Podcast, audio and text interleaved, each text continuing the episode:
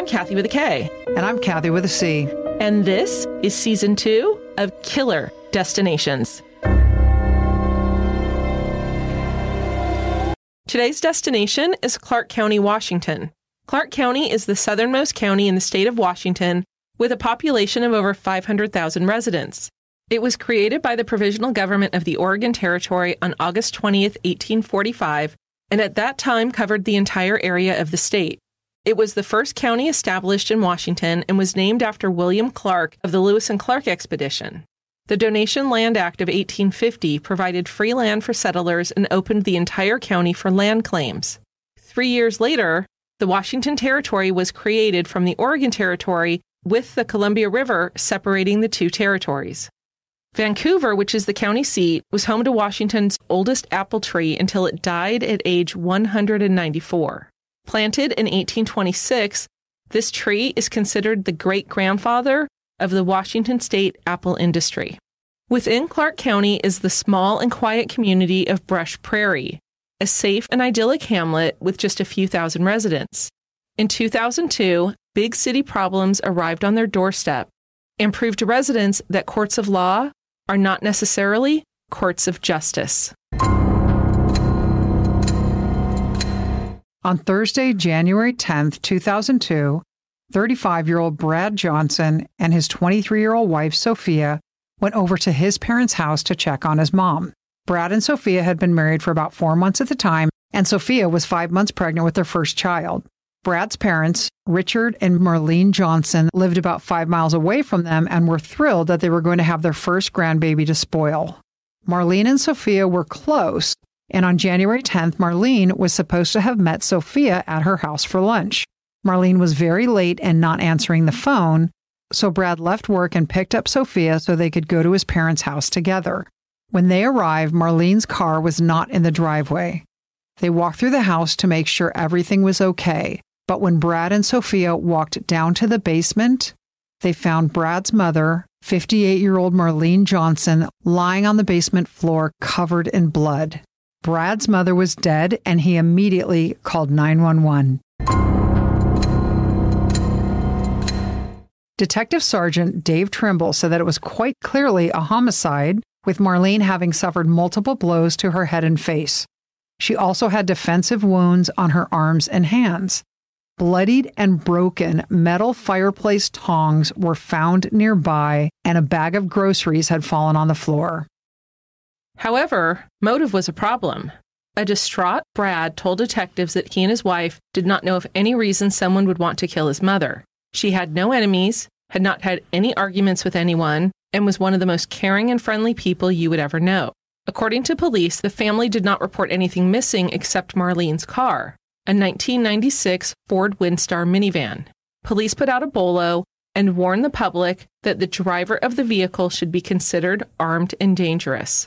Eventually, the van was recovered nearby in a supermarket parking lot. A couple of days after Marlyne's death, a woman named Susan Parker called the Clark County Sheriff's Office and said she knew who killed Marlyne Johnson.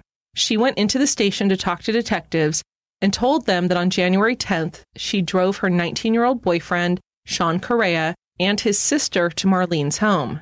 Ms. Parker said she dropped off Correa and his sister at about 9 a.m. Her boyfriend's sister needed help shampooing the carpet and wanted her brother's help. The job was going to pay $200, and her boyfriend needed the money so he could divorce his wife. Sheriff's investigators brought Correa in for questioning. He told detectives that instead of shampooing the carpet, he sat in the living room while his sister rummaged through the house. After an hour, he heard the garage door opening, and a few minutes later, he heard someone cry out. Correa said he went downstairs to check on his sister and saw her standing over and striking Marlyne Johnson with a long object. Investigators then went to interview Sean Correa's sister, Marlyne Johnson's daughter in law, Sophia Johnson. On the day of the murder, Sophia's version of events that she told police differed significantly from Sean Correa's. As a result, investigators got a court order to tap her phone. So, Kath, what happens is that Sean Correa agrees to have his phone tapped. And while deputies are listening, he calls his sister and he starts trying to elicit incriminating information from her. And she keeps admonishing him, hey, stop talking, stop talking, don't talk on the phone, don't talk on the phone. Our phones could be tapped. So investigators did not get anything substantive from this conversation, no admissions. After that, Sophia goes to the sheriff's department and says, Hey, by the way, I got this call from my brother, Sean, and I think he may be involved in my mother in law's murder.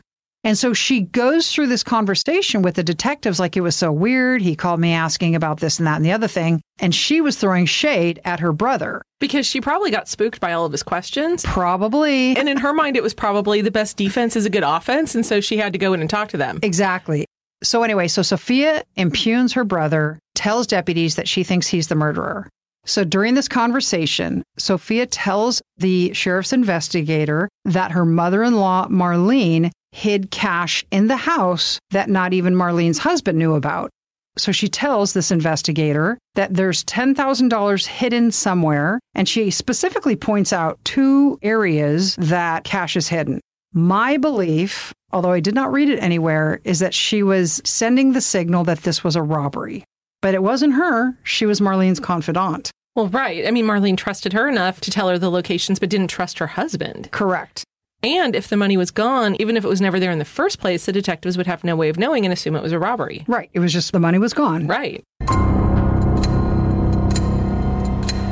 Almost one week later, in a January 16, 2002 article in the Columbian newspaper by journalist Stephanie Thompson, it was announced that the two siblings had been arrested for the murder of Marlyne Johnson.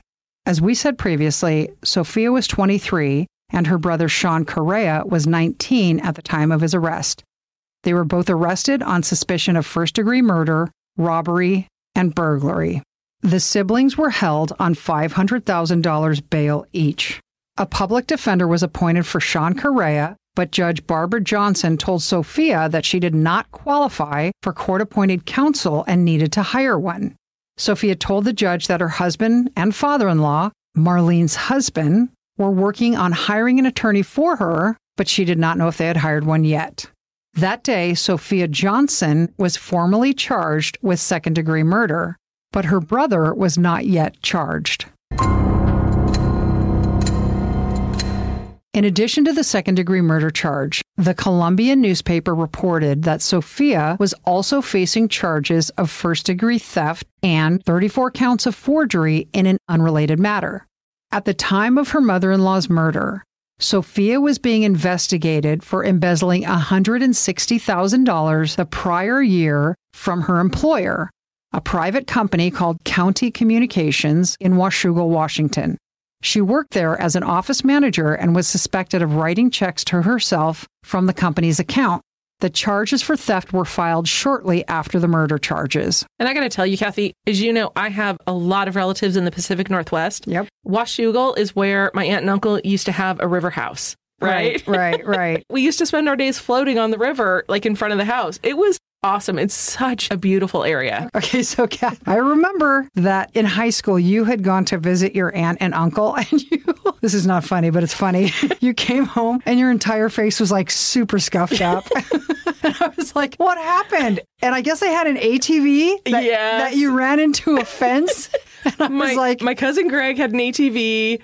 I was riding it. Probably shouldn't have let me do it. And as I'm going faster and getting closer to the fence, I could not remember which was the brake and which was the accelerator. And so, of course, use the accelerator. Right. I went into a barbed wire fence. I still have the scars on my face from it, but I remember my mom wasn't with us. My sister and I had gone up. Yes. I remember getting home. My mom saw my face, and the very first thing she said was, I'm calling the plastic surgeon. Oh Sadly, she never did. Right, exactly.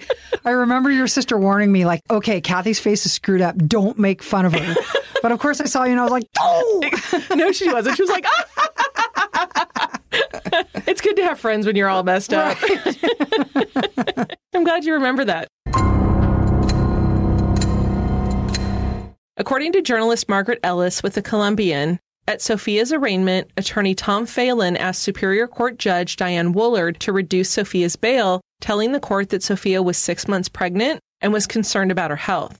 Attorney Phelan also added that he was making a courtesy appearance, sometimes known as a what, Kathy? A special appearance. Thank you. On Sophia's behalf and may not represent her later. Senior Deputy Prosecutor Mike Kinney opposed the request to reduce bail and told the court he was worried Sophia would flee. In her ruling, Judge Woolard said she was more concerned about the community and upped her bail by $50,000 to include the theft and forgery charges. So now she's at 550. Correct.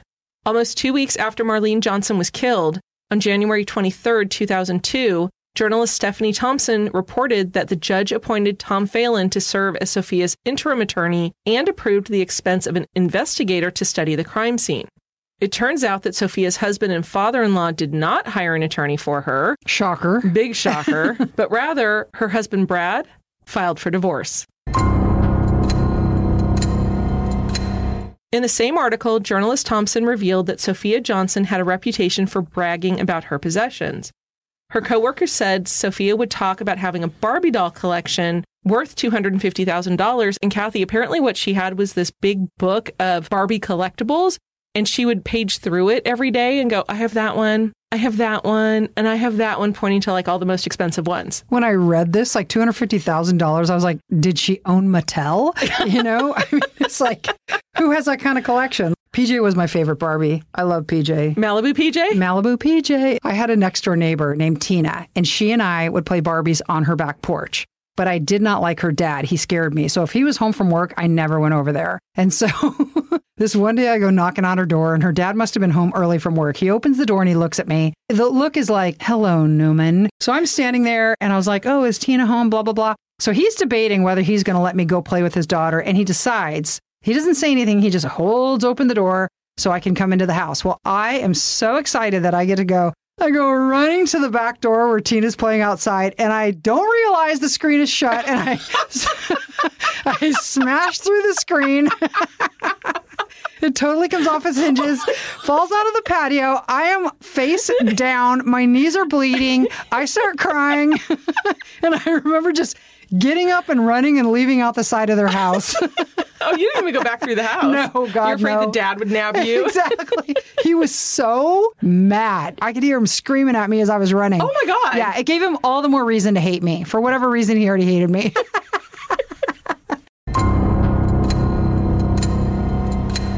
In the same article by journalist Stephanie Thompson, where she talked about Sophia's inclination to brag about possessions, Jeff O'Donohue was also interviewed, and this was her boss at County Communications, from where she was accused of embezzling $160,000.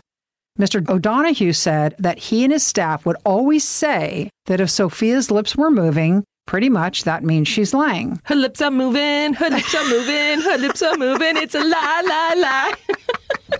I think this podcast can only handle one bad singer. I give that back to you.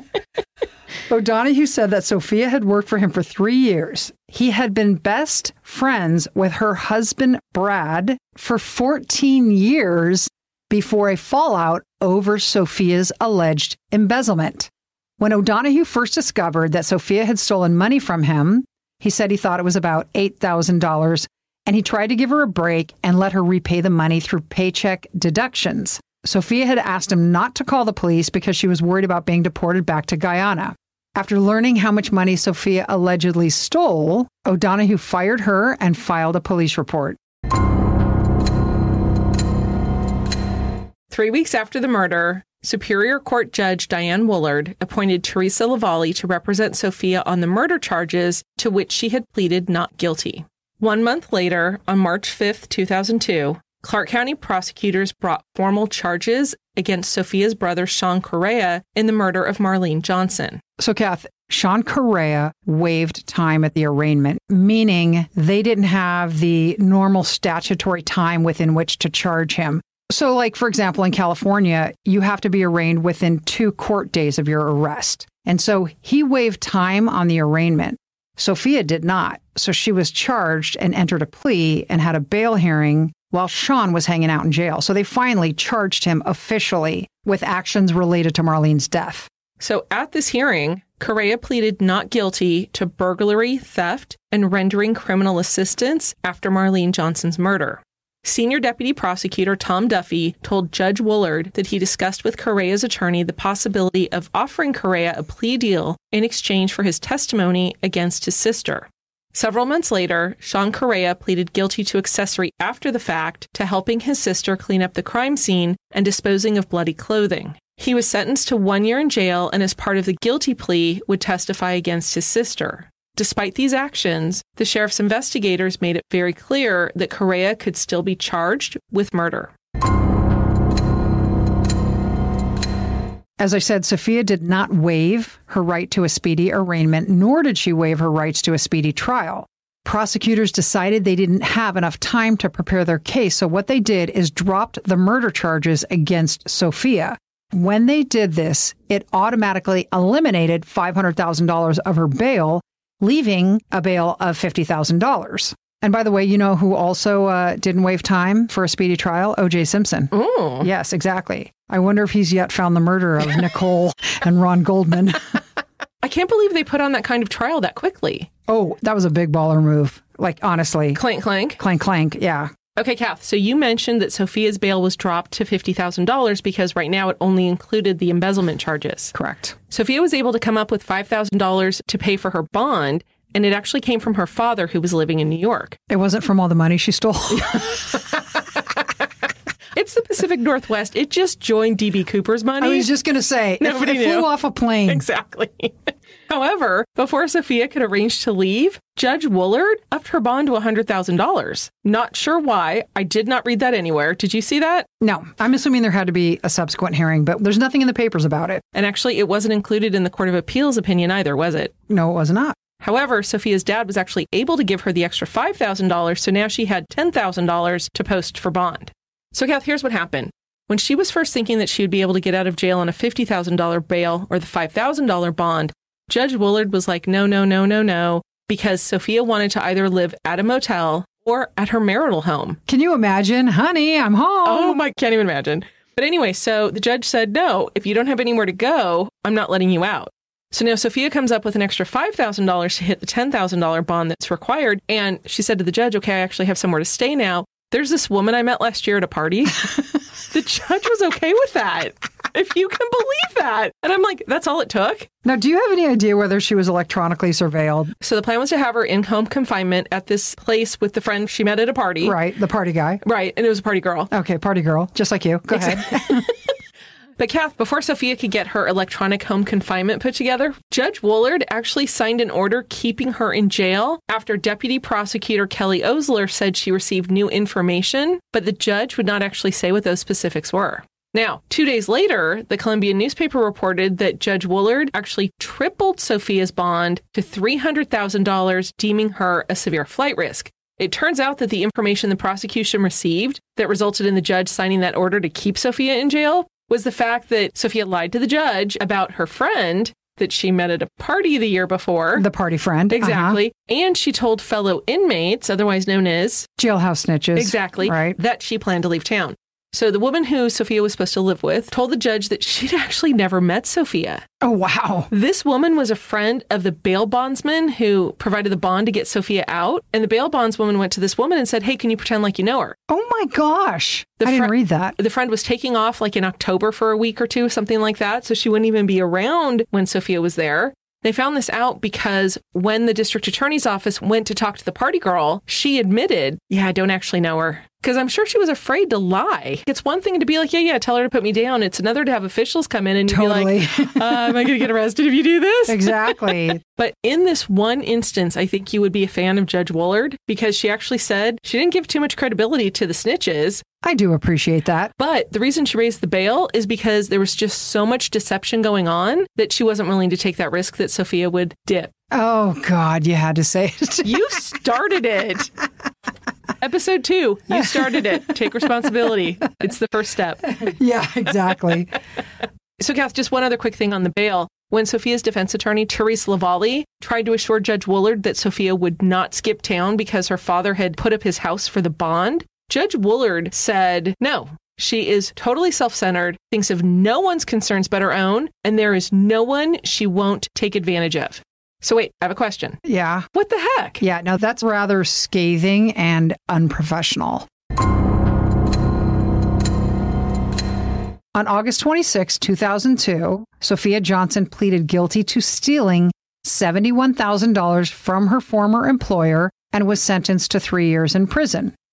At this point, Brad was awarded custody of their four month old son. As we said previously, because Sophia did not waive time, prosecutors had dismissed her murder charges to give them time to investigate. On September 9, 2002, nine months after Marlyne Johnson's murder, prosecutors refiled second degree murder charges against Sophia Johnson in the death of her mother in law. Almost four months later, prosecutors upgraded the charge to a felony first degree murder. The impact of this change would mean that if convicted, Sophia Johnson would face 20 to 26 years in prison rather than 10 to 18 years on the prior charge. And we've talked about this before. Felony murder basically means you're committing a serious felony and somebody dies in the process. Right. So this would have been a death in the commission of a burglary. And it doesn't require the prosecution to prove premeditation. In January 2003, Sophia's brother, Sean Correa, finished serving his one year sentence for the accessory after the fact charges. But a judge ruled that he would remain in custody as a material witness. Kath, what I read is that as a material witness, you have to be paid for your time in jail. In Sean Correa's case, he was paid $10 a day. Which is more than sufficient to support a family. Oh, absolutely. Jury selection began on March 24, 2003, 14 months after Marlyne Johnson's murder. The jury of eight women and four men would not hear that Sophia Johnson was convicted of theft and was serving a three year prison sentence unless she took the stand. In Washington and in most states, convictions for crimes of dishonesty or crimes of moral turpitude, mm. such as such as what you do on your a Saturday favorite, night. I was going to say your favorite kind of crimes.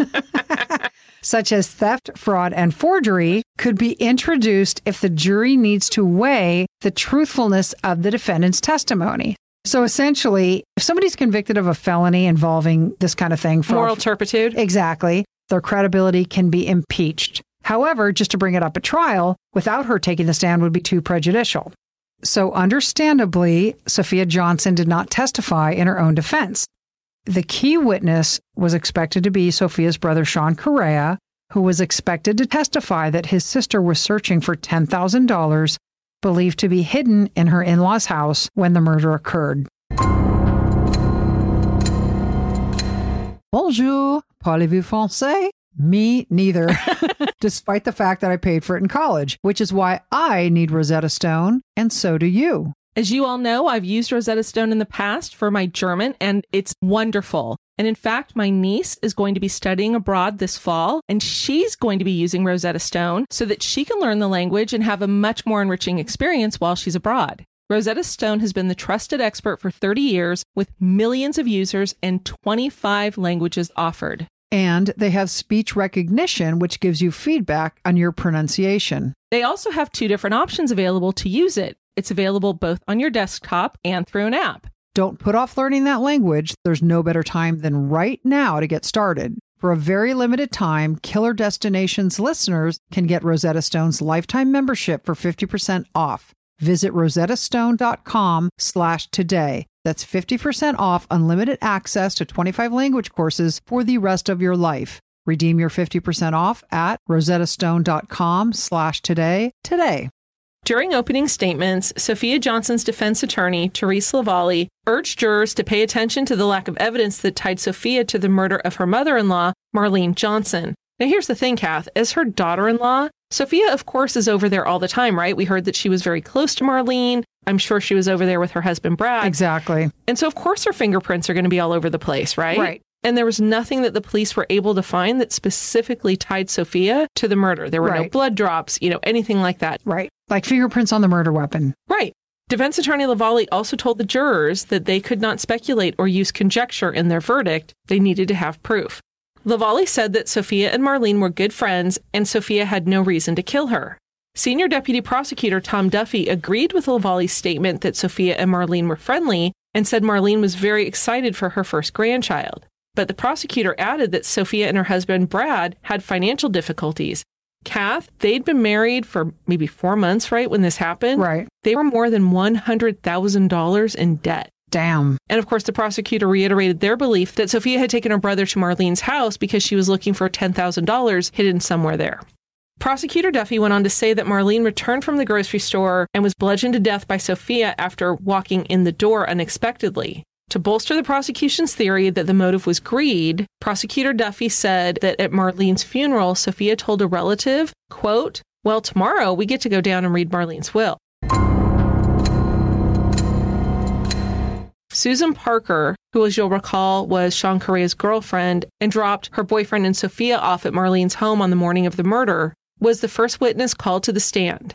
What made things interesting is that by the time of the trial, she was now not his girlfriend. She was his wife. There's no bias there. None at all. None at all. So, Kath, what actually came out in Susan's testimony was that on the morning of the murder, she gets a call to drive Sophia and Sean to Marlyne's house. Sophia tells her brother that she is going to give him money so that he could get divorced. But the money is in the pocket of a jacket that she left at her mother in law's house. So, what happens is the three of them drive to Marlyne's house. Susan and her then boyfriend, Correa, sit in the car. Sophia's gone for about 15 minutes and then comes back with nothing. And she says, You know what? I couldn't find the jacket. So they start to drive away. Sophia then says, You know, pull over. I got to think. They sit there on the side of the road for like 15 minutes. And then she says, You know what? Turn around. We have to shampoo the carpets and we're going to do it for money. And, dear brother, I will give you $200 for doing such. So he says, Okay. So Susan drives the two of them back to Marlyne's house. She drops the two of them off and she leaves. On Wednesday, March 26, 2003, Sean Correa took the witness stand to testify against his sister and deny that he had any role in the murder. However, this time, his testimony was slightly different than what he had originally told investigators. And I would argue more embellished. Definitely more embellished. Correa testified that when he got back into the house with Sophia, she tells him, I'm really not here to clean a carpet. I'm here to look for money but I want you to sit down on the staircase. Just sit tight. According to Correa, he hears a weird noise and goes downstairs to check and see what it was. When he gets to the bottom of the stairs by the basement, it was dark and he felt something wet drop on him. He wasn't sure what it was, and when he turned to his left, he saw someone on the floor of the basement with blood all over them. Correa further testified that he saw a person with a stocking over their head wearing gloves, a plaid shirt, and standing over the body. He saw the person strike the body with a long weapon that he later learned were fireplace tongs. Correa told the jury that he freaked out. He yelled and started to run away, and then he heard his sister Sophia's voice yell something to him. He realized the person standing over the body was Sophia as she removed her mask. That's way different than what he originally told police. Well, it's embellished, as you said previously. Correa testified that his sister stole her mother in law's keys and then the two of them took her minivan. He then testified that he was crying and he didn't know what to do. So Sophia told him to keep quiet and took him to her house, made him change out of his blood spattered clothes, and gave him a pair of her husband's pants. So Sophia, according to her brother, puts their bloody clothes in a bag and tells her brother to drive the minivan to a supermarket parking lot and abandon the car and dispose of the clothing on the way. Sophia gave him money to take a bus back to his apartment. Then, according to Correa's testimony, Sophia threatened him by telling him to keep quiet and reminded him that his young daughter did not live far away. So Correa had a little baby with his first wife. At the trial, prosecutors also played the recording of the phone tap where Sophia kept telling her brother not to talk on the phone, that it might be bugged. During cross examination, defense attorney Therese Lavallee suggested to the jury that Correa and his sister did not get along and raised questions about Correa's inconsistent statements since the murder. She didn't call them embellishment, Kath, but I think that's what she meant. I think so too. Defense attorney Lavallee pointed out that Sophia allowed Correa's estranged wife and daughter to move in with them briefly in the summer of 2001, but Correa said he was not upset about that. Lavallee also asked why Correa told detectives at the time of the murder that he heard Marlyne cry out, Please, no, please stop, but had testified earlier that day that he only heard the victim make a weird noise. Lavallee said, What's the truth?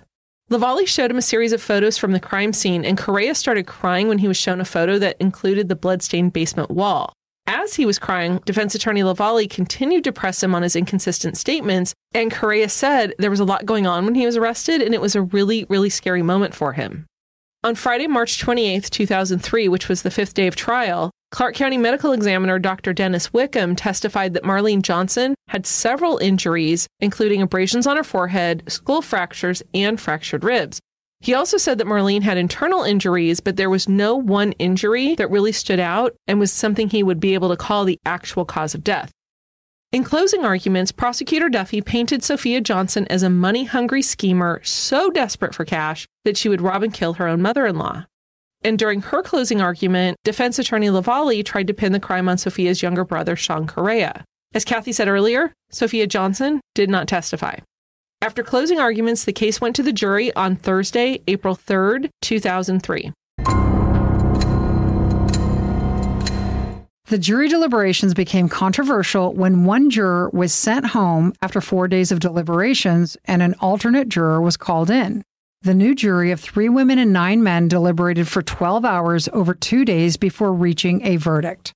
Juror number nine, who asked to be removed from the panel, told Judge Woolard that she was upset by the way the foreman was conducting deliberations.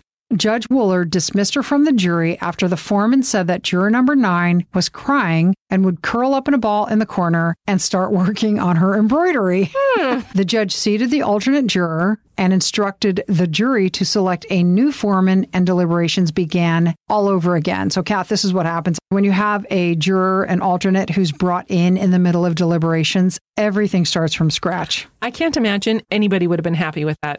The next morning, juror number nine called defense attorney Lavallee and Judge Woolard because she read a description of her alleged behavior in the newspaper and said the foreman had lied. Defense attorney Lavallee asked Judge Woolard to declare a mistrial and said the judge had no grounds to dismiss the ousted juror.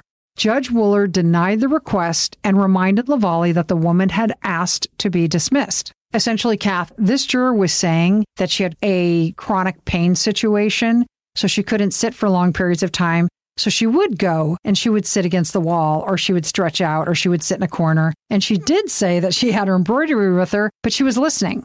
But she also got upset because the jury four person was saying, okay, everybody put your notes away. Now it's time to talk which way we're going to vote. And she was upset because she wanted to continue reviewing her notes. So it was more of a disagreement on how deliberations went, apparently. It sounds like more of a personality conflict, too. Definitely. After two weeks of trial and 30 hours of deliberations, on Wednesday, April 9th, 2003, the jury found Sophia Johnson guilty of killing her mother in law, Marlyne Johnson. Marlyne's husband, real estate attorney Richard Johnson, said he felt great relief when he heard the verdict, and it was an affirmation of his belief that Sophia was guilty. Mr. Johnson said he had been unable to work since his wife's murder. He also said he was worried about the potential for a not guilty verdict because the jury never saw the evidence of his former daughter in law's temper. Mr. Johnson said Sophia had a violent temper, was cruel to animals, and was a pathological liar. He said he and his wife had concerns when their son married Sophia but attempted to put that aside when they learned she was pregnant with their first grandchild.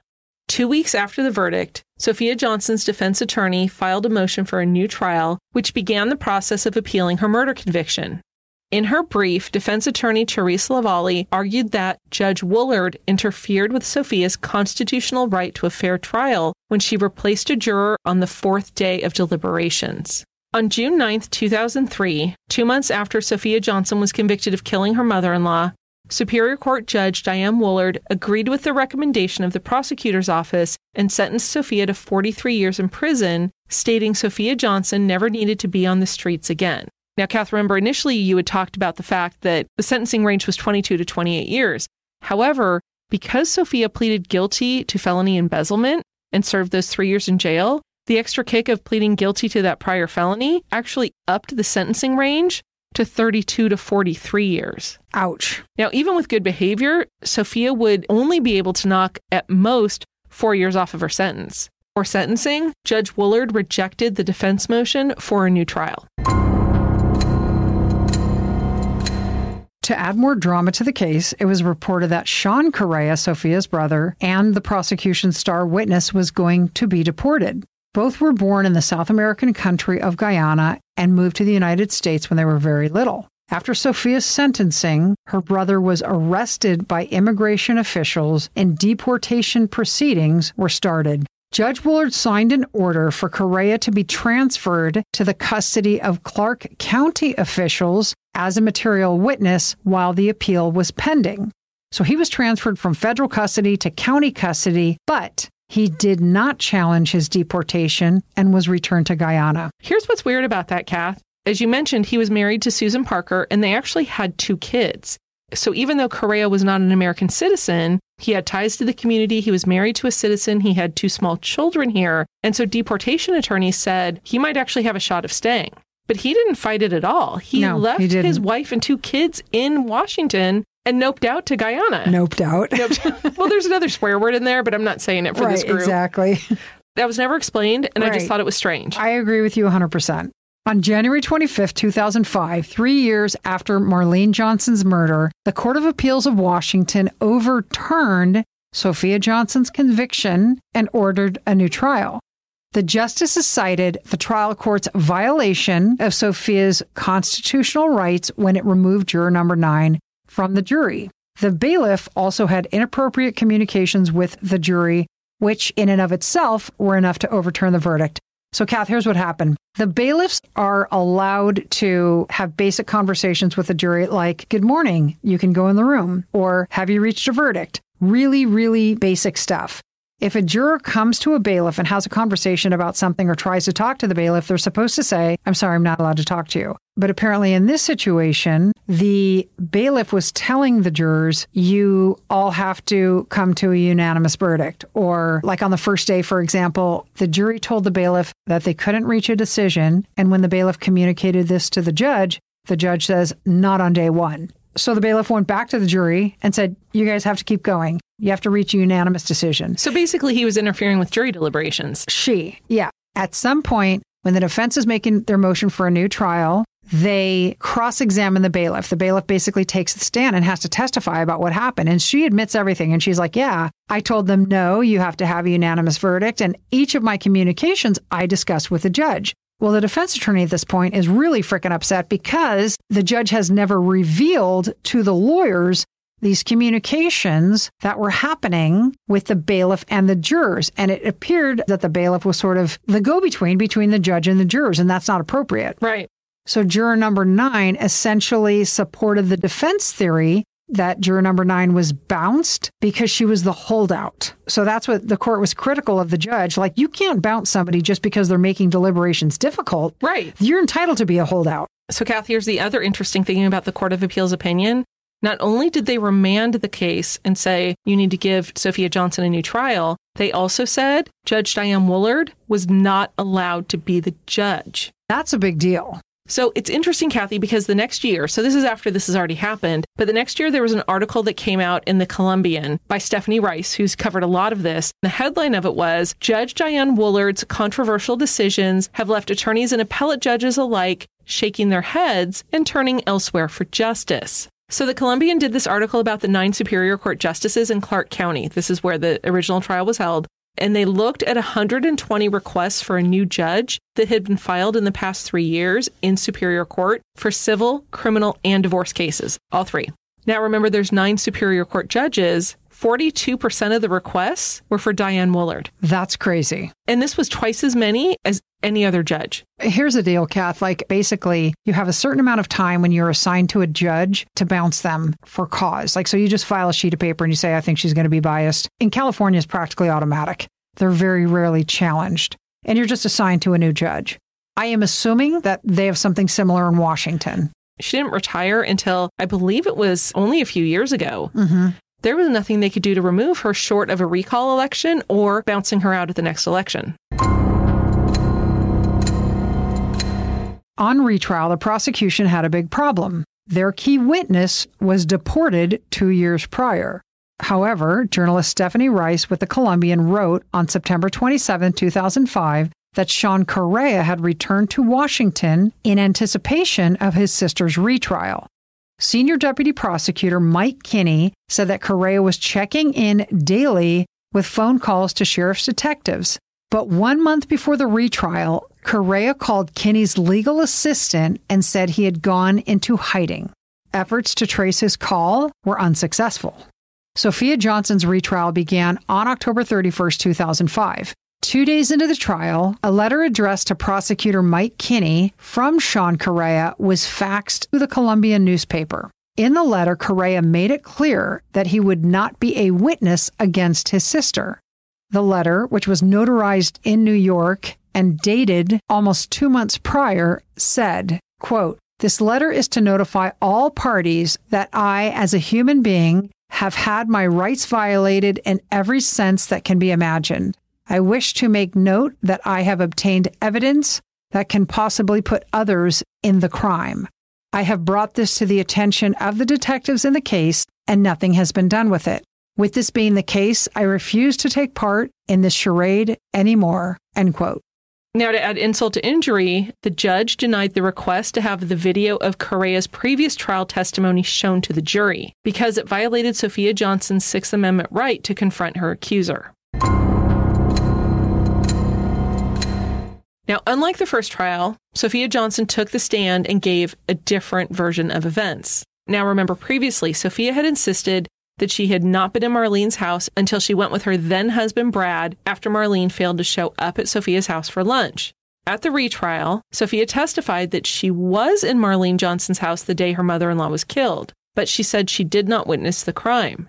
Sophia testified that she went to the house with her husband and her brother because they planned to scare Marlyne Johnson enough to divorce Brad's father. Sophia testified that Brad knew his mother was upset because his father was drinking again. She also testified that Brad was mad because his father was also gambling. In fact, Sophia said Brad was furious.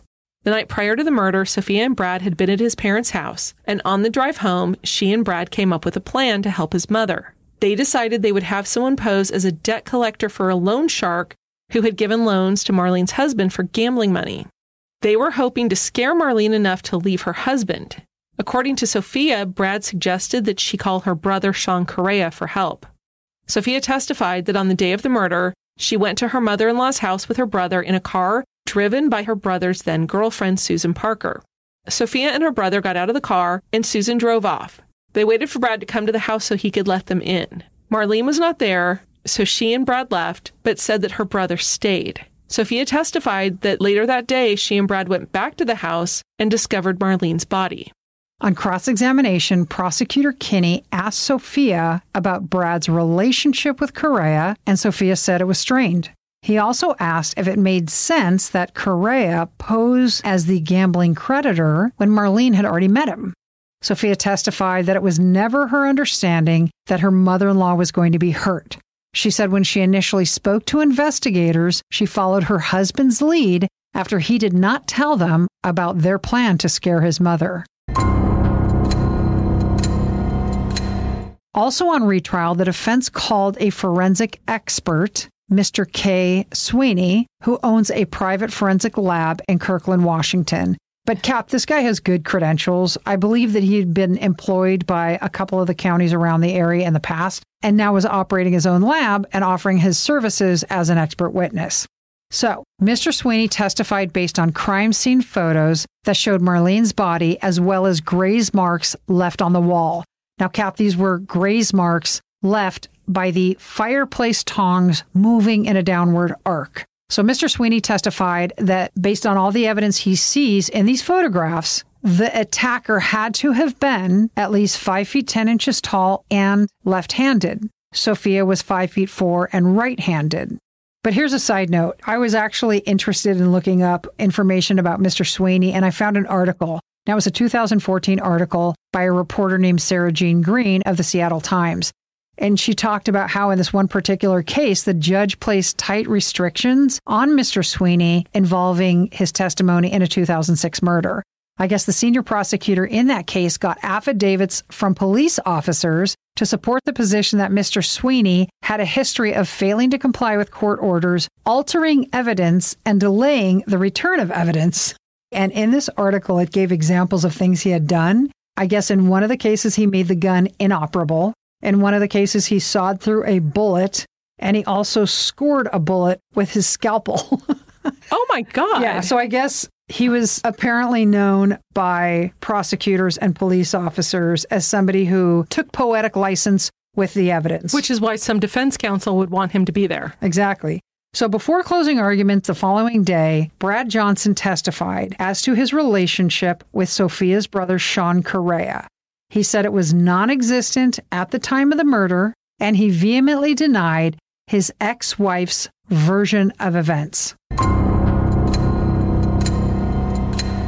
During closing arguments, prosecutor Mike Kinney said Sophia Johnson's motive for killing her mother in law, Marlyne Johnson, was simply a case of greed. Sophia first stole from her employer, and when she ran out of that money, she went to Marlyne's house looking for more. When Marlyne came home unexpectedly, Sophia killed her to cover up what she was doing. He told the jury that this young lady wants and needs and craves money. He also told the jury that Sophia's story about Correa being hired to scare Marlyne Johnson in her own home did not make sense. Quote, You don't scare homeowners by bludgeoning them to death. This wasn't a scare, it was an ambush. End quote. Defense attorney Therese Lavallee said during her closing argument that Correa was left alone in the house by Brad and Sophia Johnson on the day Marlyne Johnson died. Quote, What happened after that might remain a mystery forever. End quote. Defense attorney Lavallee also reminded the jury that the defense does not have to prove what happened. That burden is on the prosecutor. The five woman, seven man jury began deliberations on Tuesday, November 8, 2005. Two days later, after deliberating for 10 hours, the jury came back with a verdict not guilty.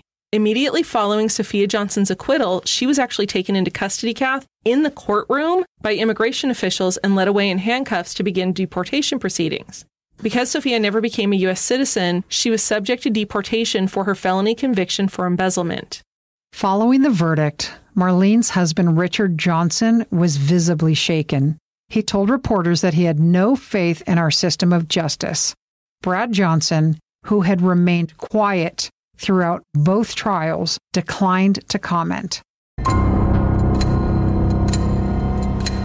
Thank you so much for listening. We really enjoy all of the stories, doing the research, finding out all mm-hmm. the details. And several of our listeners, of course, have sent us suggestions. Yes, we love that. We do. We absolutely love it. If you have any that you're interested in, it happened in your hometown, you've heard of it, let us know. And if you're not following us, we are at Killer Destinations Podcast on Instagram and Facebook.